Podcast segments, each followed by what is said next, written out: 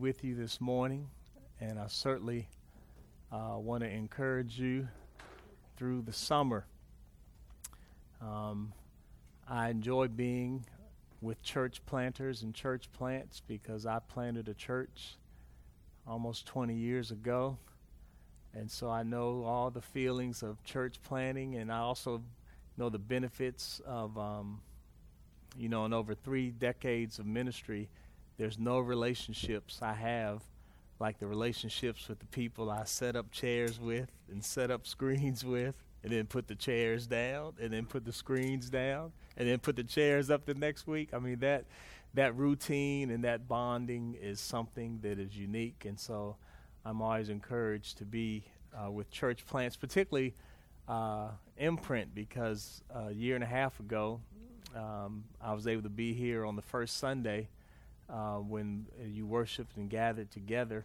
I was on my way to one of our conferences and uh, came and worshiped here. So praise the Lord for the opportunity to be here as we continue walking through John's um, gospel. Uh, I want to invite you to the 18th chapter and uh, certainly thank your pastor for this invitation. John 18 is part of my favorite gospel. I think because as I have witnessing type conversations or even just discipleship type conversations, John presents the exclusive glory of Jesus Christ in a way that differs a little from the other three synoptic gospels Matthew, Mark, and Luke. Also, John is very helpful with a clear purpose statement.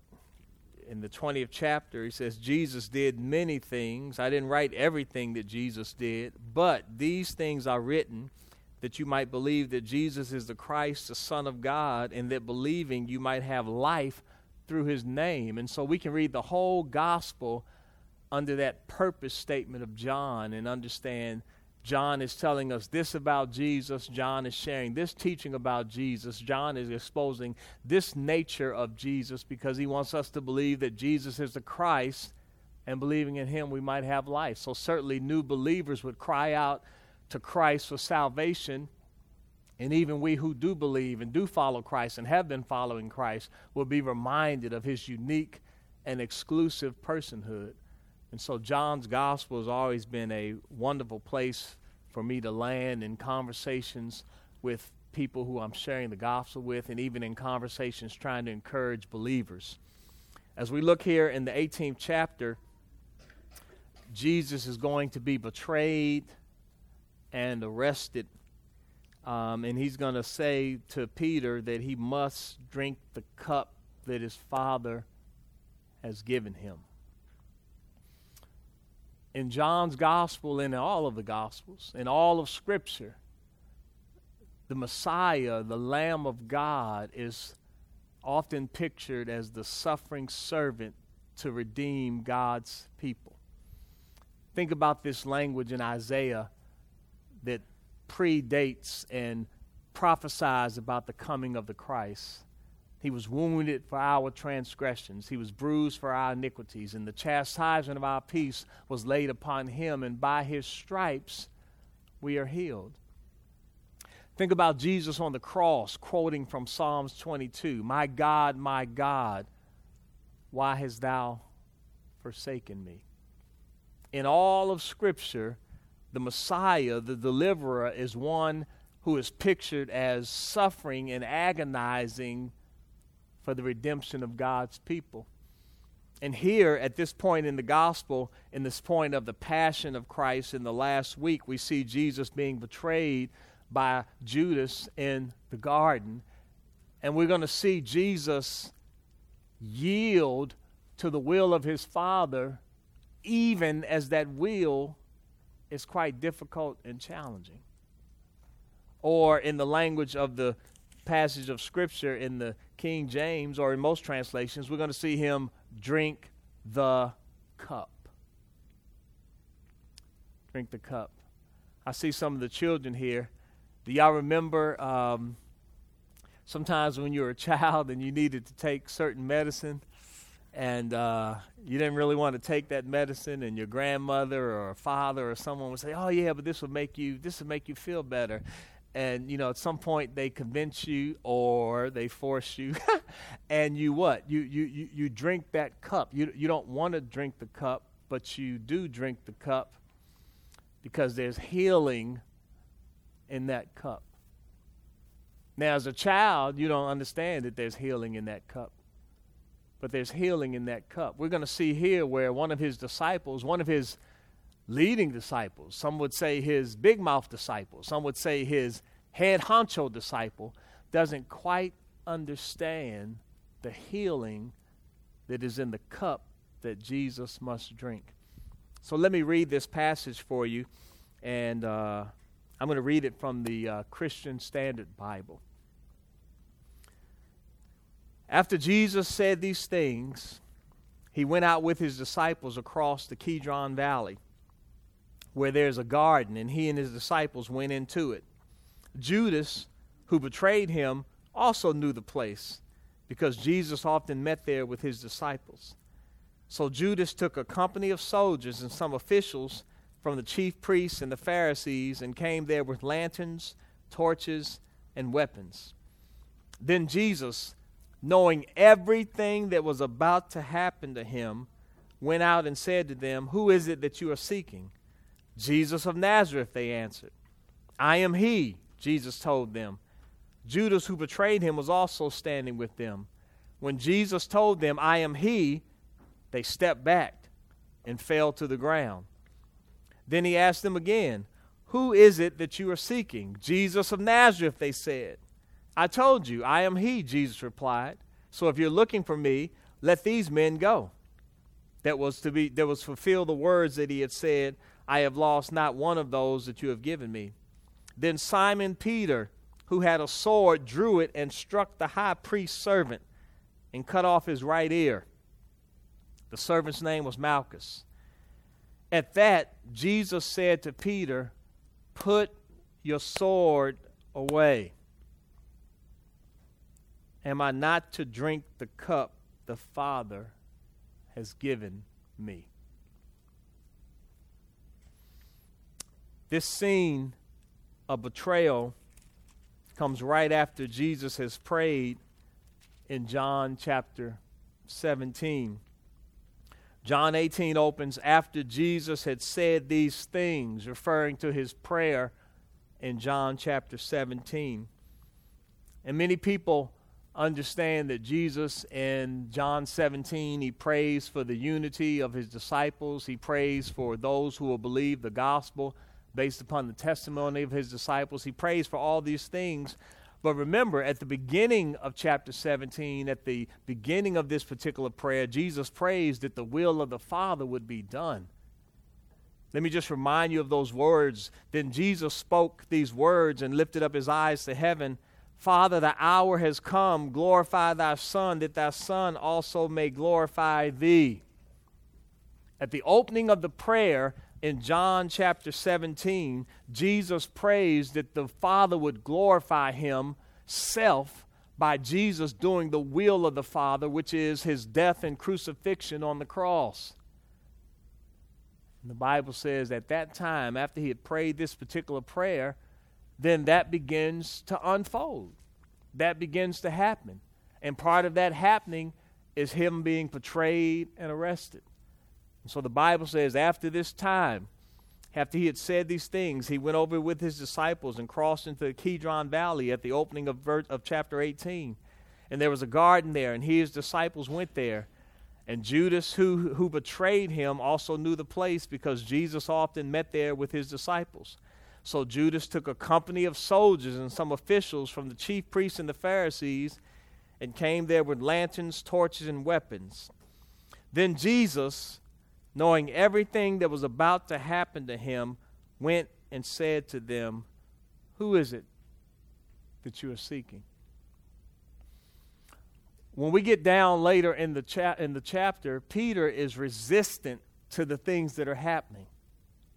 But the Bible says here, as we begin to read in the fourth verse, Jesus knew everything that was happening. Not only did Jesus know everything that was happening, as we will un, as the chapter will unfold, as the rest of the gospel will unfold, we will see that Jesus is submissive to the things that are happening. Remember, Jesus is the one who says, I have not come to do my will, but the will of my Father who sent me. And remember, even as Jesus prays and realizes the agony of crucifixion and, and dying for the sins of God's people, he says, Father, if it's possible, let this cup pass from me. Nevertheless, not my will, but your will be done. And so when the Bible says in the fourth verse that Jesus knew everything that was about to happen to him, not only did he know it, but he was obediently submissive to it. He will drink the cup he will drink the cup. Now, let me give you a contrast. Peter, likewise, should have known what was happening. Because your pastor has been preaching through the Gospel of John, so you know in John's Gospel, there have already been several occasions where Jesus said, Hey, I'm going to be betrayed. I'm going to be taken by the high priest. I'm going to be crucified, I'm going to die, and I'm going to rise on the third day. And then after that first time, you remember in John's gospel says, and Jesus told them this again. And Jesus told them this again.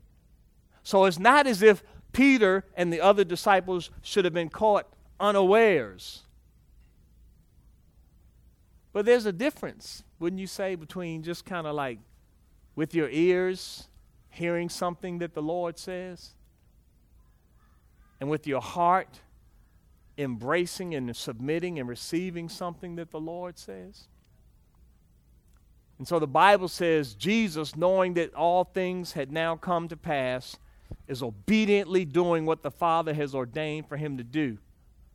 The Bible will demonstrate for us that Peter is still struggling with the bitter cup that Christ must drink to redeem God's people.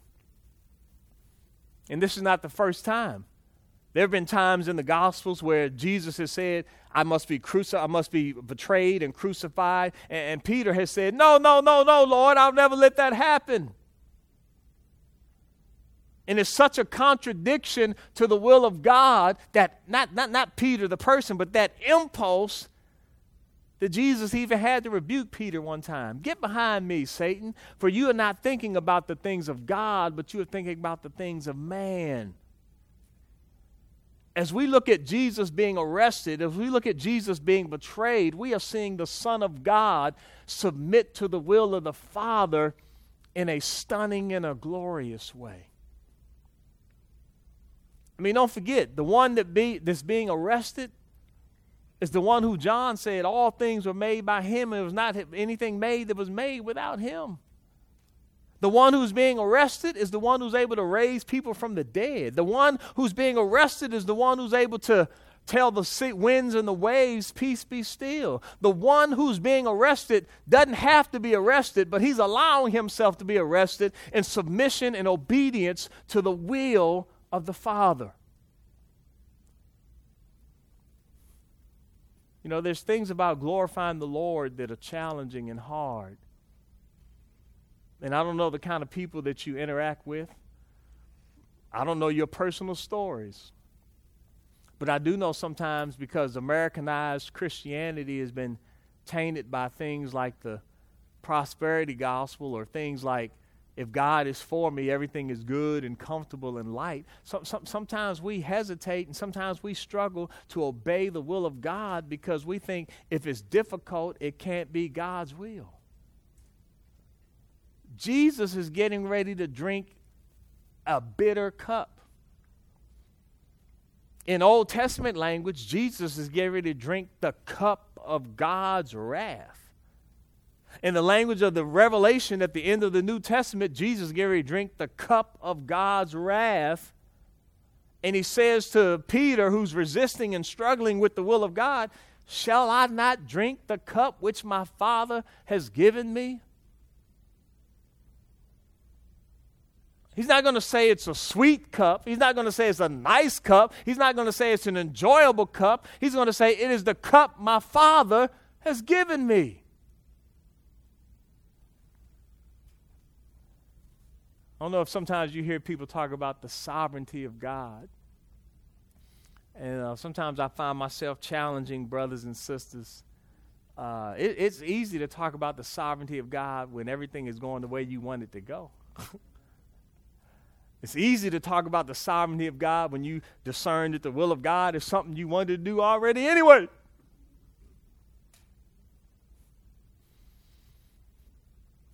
But the sovereignty of God is a little something is a little different when you are selfish by nature and you hear the scriptures and the will of God saying, Husbands, love your wives as Christ loved the church. Or wives, submit unto your husbands as unto the Lord. Or husband and wife submit to one another or parents raise your children in the fear of the lord when you, when you, when you hear the scripture pressing against things in you or things that are hard or things that are inconvenient or things you might not want to do then it's a different thing to talk about the sovereignty of god the bible says jesus knew everything that was about to happen to him so he went out and he says to them, Who is it you're seeking? In the fourth verse. Jesus of Nazareth, they answered. I am he. Jesus told them, and Judas who betrayed, he was also there. And Jesus told them, I'm he again. And Jesus, when, they, when he said that, they stepped back and fell to the ground. Then he asked them again, Who are you seeking? Remember now, Jesus is, uh, John, excuse me, John does not want us just to believe in some religious leader, some spiritual leader. John wants to make, uh, make sure we understand this is about who Jesus is and what he came to do. Remember the purpose of the gospel. He said, I don't want you, he's not saying, oh, I want you to be better people and I want you to love God and have some generic understanding of God. No, he says, I want you to know that Jesus of Nazareth is the Christ. And believing in him, you might have life. And so, twice here in chapter 18, he makes a big issue about the person of Jesus Christ. Who are you looking for? Jesus of Nazareth. I am he. Who are you looking for? Jesus of Nazareth. I am he. Matter of fact, there's so much about Jesus, he says, you know, you can let these other people go because the cosmic thing that is happening right now doesn't involve their actions, it involves the actions of the Lamb of God, Jesus of Nazareth, the Christ, the Messiah. So, who are you looking for? I'm He. And you can read a whole lot of things by a whole lot of New Testament scholars about the power of his presence and the power of his word and how it made the soldiers fall down and those that, that that's wonderful. But in the context of John's gospel and John's purposes the big deal is the fact that they are seeking him him specifically Jesus of Nazareth the one who John has already described as the Word becoming flesh and being full of grace and truth, the only begotten of the Father. The Bible says in the ninth verse, then to fulfill those words, he said, he asked him he asked him to let those other ones go. And this was to fulfill the words that he had spoken in his prayer earlier. Father the ones that you have given unto me i have lost none of them who is this man that they are seeking? The Son of the living God. Who is this man that they're seeking? The ones whose teaching, the one whose teachings have upset the religious superstructure. Who is this one that they are seeking? The one who has come preaching repentance. Who is this one that they are seeking? The one who has come preaching the kingdom of God not the religious structure of the Pharisees or the high priests, but the kingdom of God. The one who has come preaching faith to God in a genuine way. The one who has come exposing hypocrisy. The one who has come exposing false religion. The one who has come and sometimes even exposed that the religious leaders are dirty cups that have just been washed on the outside. This one is the one they are seeking. but also this one is the one who the Father has sent. This one is the one who is the only Savior of the world. This one is the one that John would say, Behold, the Lamb of God who takes away the sins of the world. This one is the one that Mary, that the angels told Mary and Joseph, His name shall be Jesus, and he shall save his people from their sins. This is the one they are seeking. I mean, just look what happens in a literary sense. You have this mob you have this crowd, you have the betrayer, you have Peter.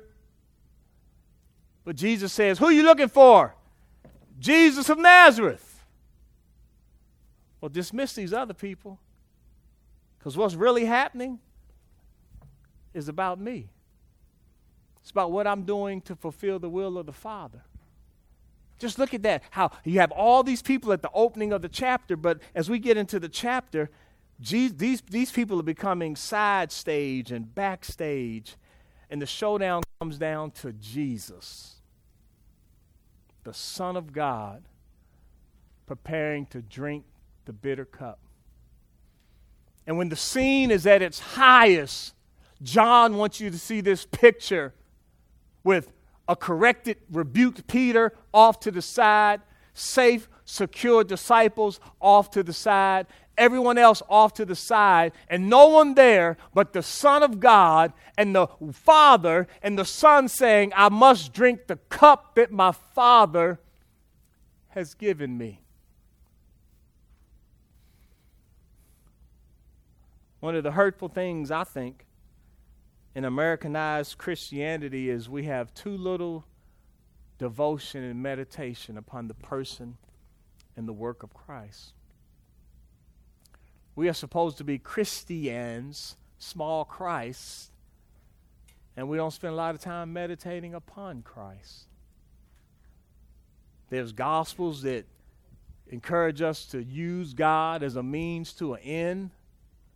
There are gospels that encourage us to use God's systems and disjoint God from that as a means to an end. There, are all kind of false gospels that don't center the person and the work of Jesus Christ. All throughout history, all throughout time, every language, every culture, the followers of Jesus Christ have had a common testimony Jesus is Lord. And if that's our common testimony, then all throughout history, all throughout time, all throughout different languages and cultures, that means Jesus should be the center of the Christ followers' meditation. And the Bible says and sometimes God's people can get off track. Sometimes our convenience, our comfort, our, our willingness to avoid pain can overshadow the will of God, the Word of God. My daughter's getting married in a month, less than a month now, September 1st. And I've just been meditating upon in sickness and in health, in good times and in po- bad times, for richer, for poor, till death do us part.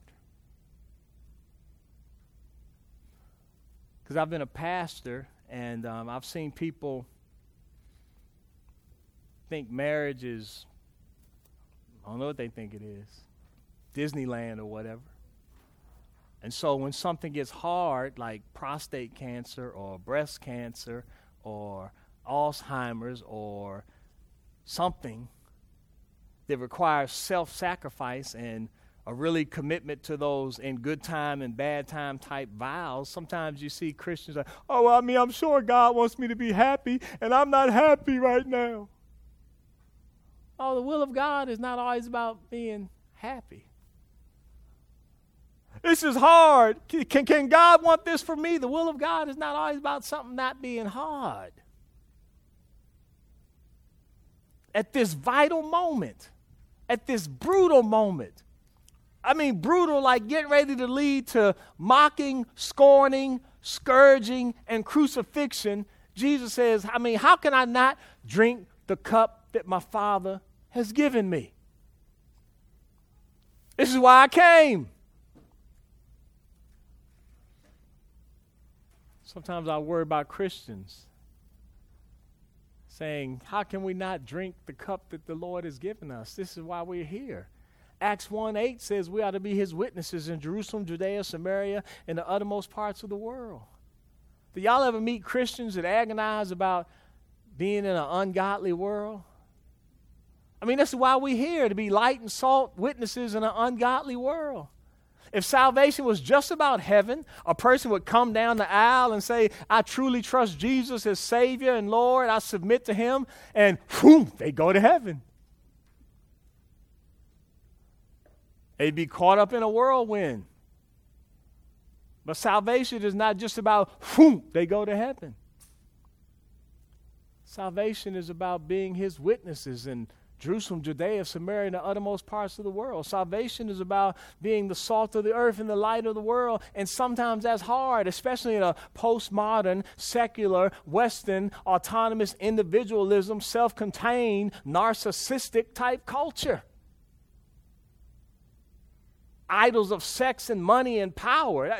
It can be challenging to live in that First Peter scenario where you are a stranger and a foreigner traveling through a barren land. But how can we not drink the cup that our Father has given us? Christians in China drink the cup. Christians in Egypt drink the cup. But we have this Christian American narrative that makes us think it's supposed to be easy to be a Christian in America because we're in a Christian country. Baloney. Jesus says, How can I not drink the cup that my Father has given me? And why should you and I be happy? Why should you and I rejoice over this agonizing scene?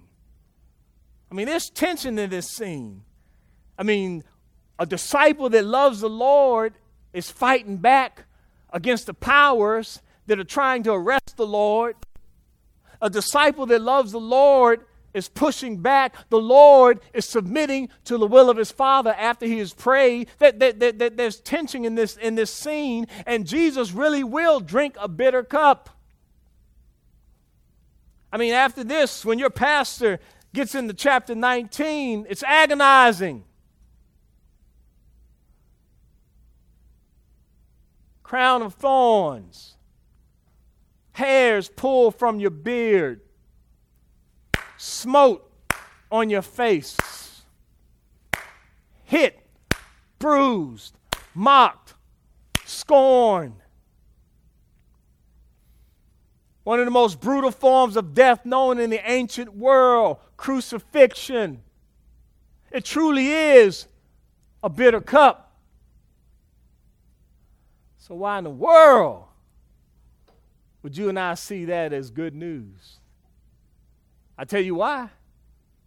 For if the Lord Jesus Christ, our Savior, did not drink that cup, you and I would have to drink that cup. That cup is the cup of the wrath of God. That cup is the cup of the wages of sin is death. That cup is the cup that is deserved by all because all have sinned and come short of the glory of God. And yet, in the mercy and the grace and the goodness of God, He sends His Son to drink the cup for His people. And that is the good news of the gospel. Whether one lives in prosperous America or drought ridden country in another part of the world, that's the good news of the gospel. Whether one is of whatever ethnicity, language, tribe, or culture. That's the good news of the gospel. Whether one lives in the projects or lives in a mansion, that's the good news of the gospel. We had a debt that we could not pay, and Christ paid a debt that he did not owe. Or in the language of 2 Corinthians 5, he that was without sin became sin for us, that we might be made the righteousness of God in him. And becoming sin for us means Jesus drank the cup of God's wrath. There's no way to understand the love of God without understanding the sin and the debt that we owed God.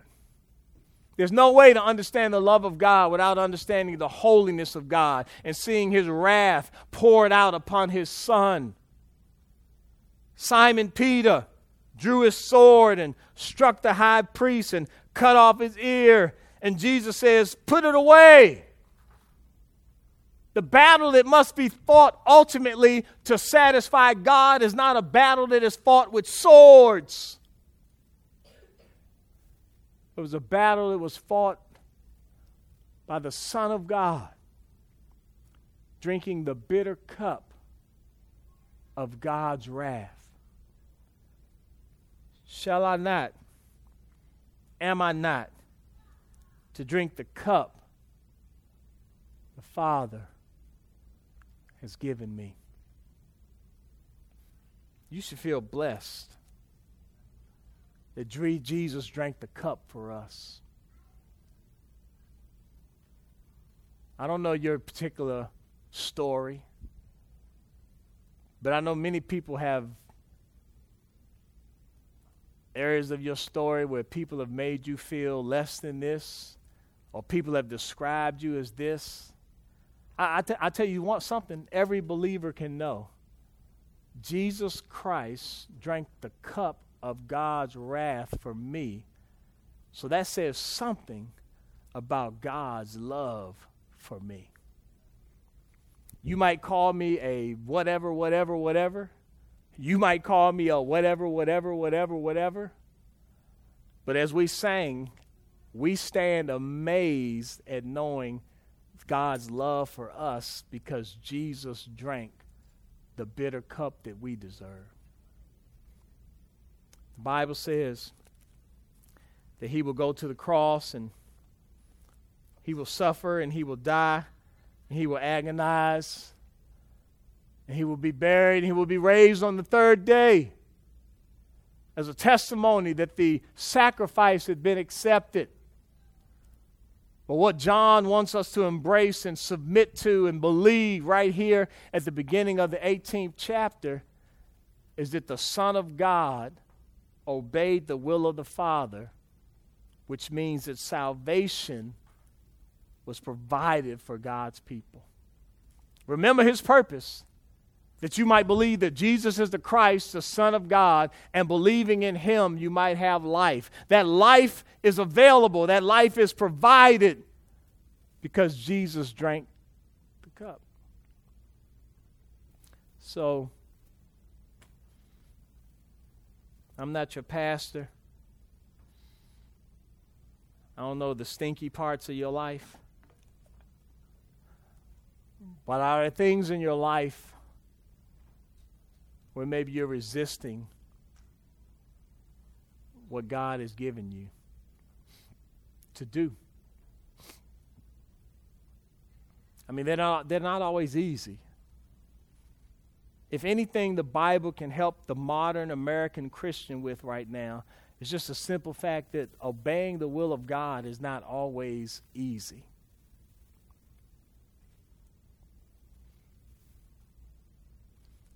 It's a sweet testimony to the Lord to love your children. That's not always easy, especially if you have a child that has special needs. It's a testimony to the will of God to honor the vows of your marriage. That's not always easy. Marriage can be an interesting type ride sometimes.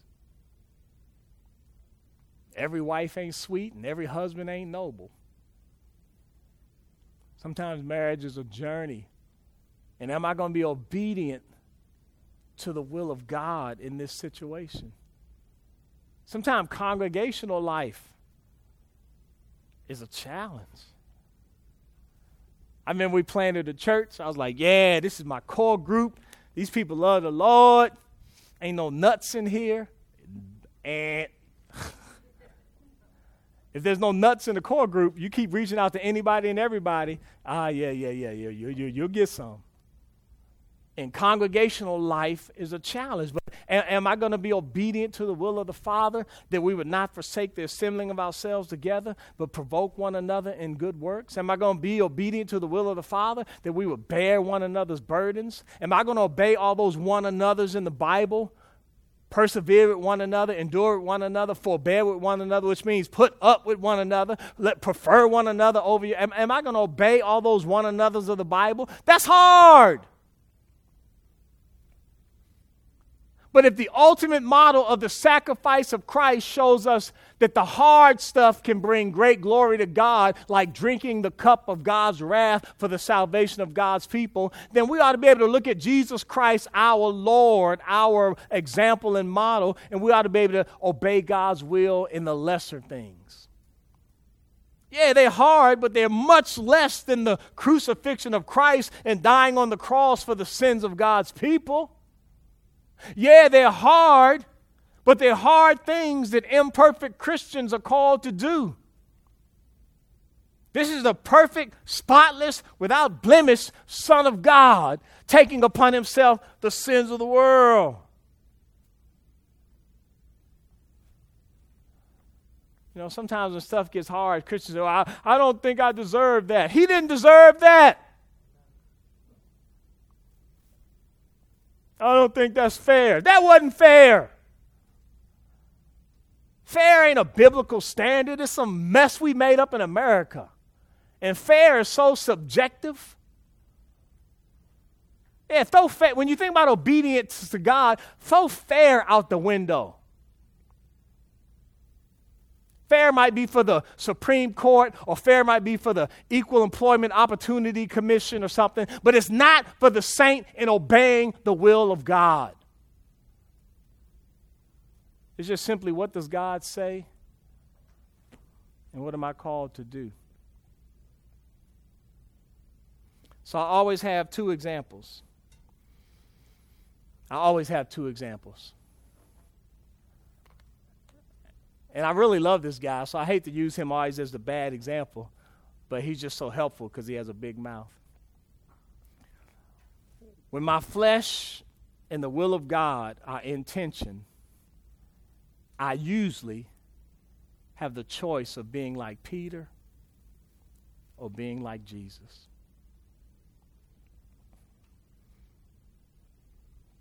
And so it's always helpful to ask yourself Am I called a Christian? Or am I called a Peterian? I think we're called Christians. In the book of Acts, it says in Antioch they were called Christians because they were followers of the way of Christ. And I know many times when people think about Christianity in America, they think about some guy smiling and they think about, ah, this is the house and this is this and this is what it means to be a Christian. Nothing is more Christian than taking up your cross and following Jesus day by day.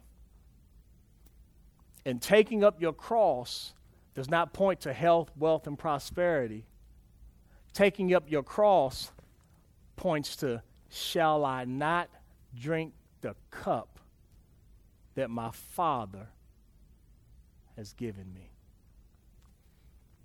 And Jesus said, if anybody's going to come after me, they must take up their cross daily, deny themselves, and follow me. As you see his arrest, you don't see the assertion of self. You see the assertion of the will of the Father. When you and I get squeezed, and everybody gets squeezed, what comes out of us? The assertion of self or the will of the Father? That's the question for every Christian on a regular basis. Let me pray for you.